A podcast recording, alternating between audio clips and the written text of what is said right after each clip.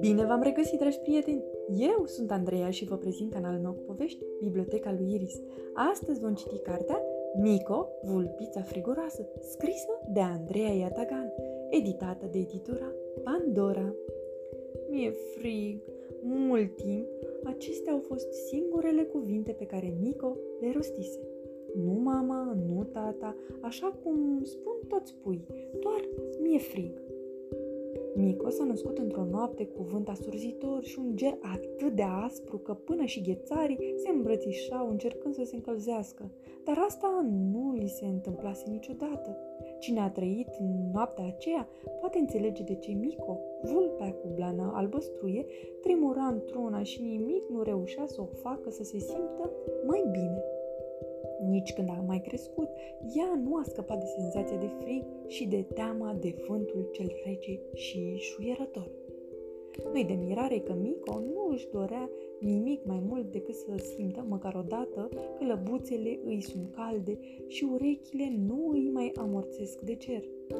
De ce nu faci și tu ca mine? O întreabă o altă vulpe polară și îi arată tunelurile adânci pe care le săpase în zăpadă se adăpostea acolo încolocită strâns. Dar lui Mico nu-i plăcea întunericul și nici să stea nemișcată să aștepte până când i-a avut gerul chef să se domolească. Începu să se uite cu atenție la celelalte animale. Poate va afla de la ele cum să nu-i mai fie frig. Iepurele pantof de zăpadă țopăia cu lăbuțele lui din spate foarte lungi și bine îmblănite. Lăbuțele tale țin de cald? Îl întreabă Mico, plină de speranță.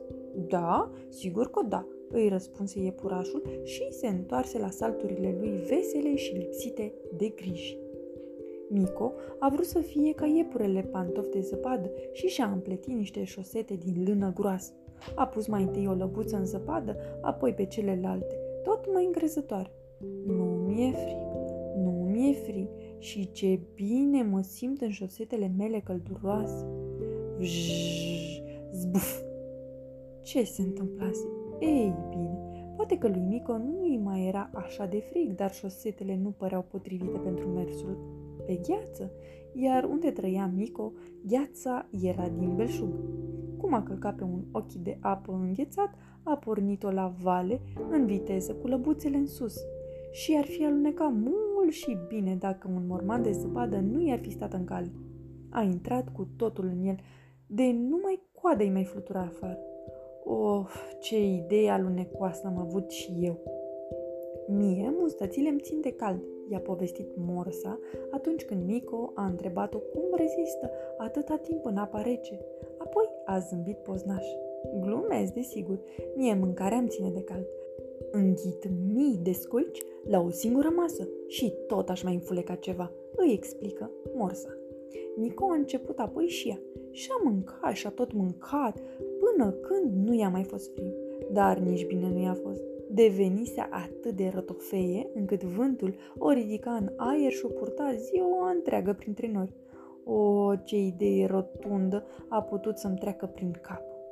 Mico a crezut că blana groasă din jurul gâtului îi ține de cald renului, iar pe reni îi vedea umblând semeieți și liniștiți, oricât ar fi fost uh, zăpada de înaltă și vântul de nestăpânit. Așa că și-a înfășurat și ea un fular. Numai că era atât de lung încât un capăt îl târâia mereu în urma ei. N-a durat mult până s-a împiedicat de el. Mico a încercat apoi să fie ca bulfnița albă. A crezut că, dacă își mișcă și ea capul foarte repede dintr-o parte în alta, o să se încălzească bine. Numai că amețit. Celelalte animale îi spuneau că nu o să reușească niciodată să învingă gerul și nici să îmblânzească vântul. Te-ai născut în cea mai friguroasă noapte arctică, îi repeta mereu puiul de foacă, de parcă tremuratul nu i amintea suficient lui Mico de vremea înspăimântătoare care speriase atunci pe toată lumea.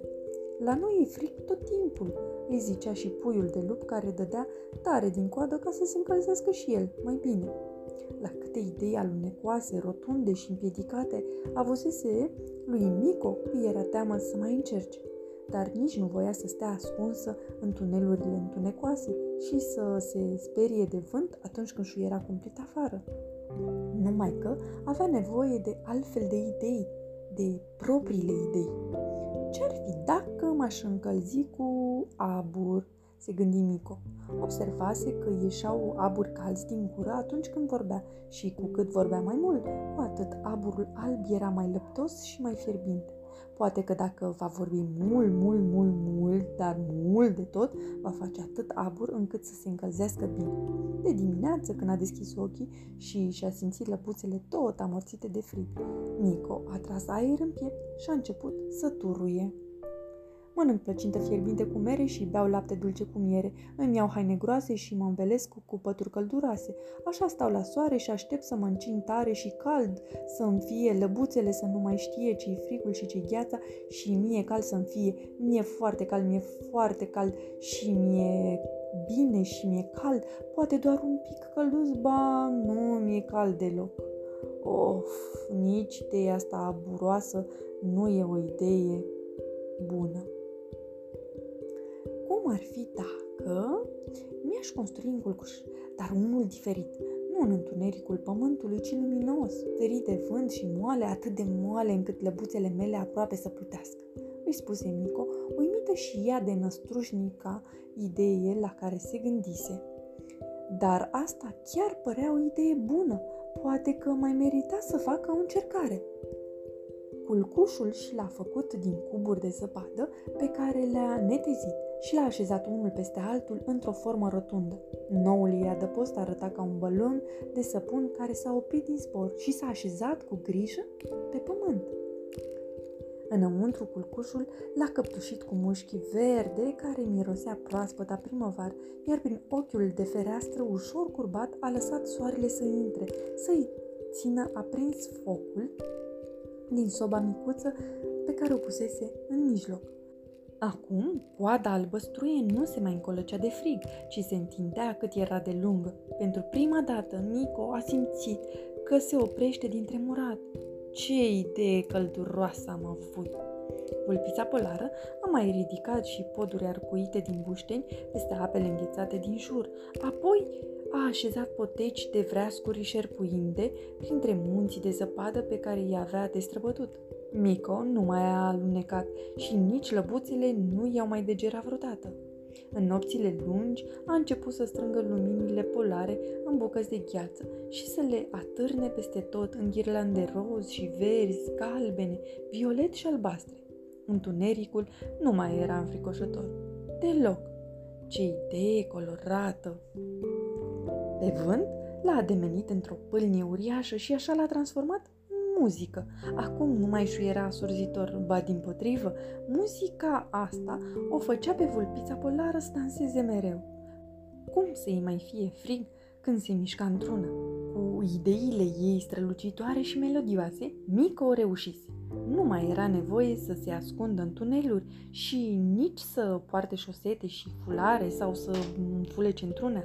Mico trebuia să fie doar Mico, vulpița polară albăstruie, care poate să învingă gerul și să împlânzească vântul în felul ei, năstrușnic și amuzant. Dar stai, ceva nu e bine. Acum e mult prea cald, chiar foarte cald. Glumesc, chiar m-ați crezut? Sfârșit! Pe curând, dragii mei, somn ușor!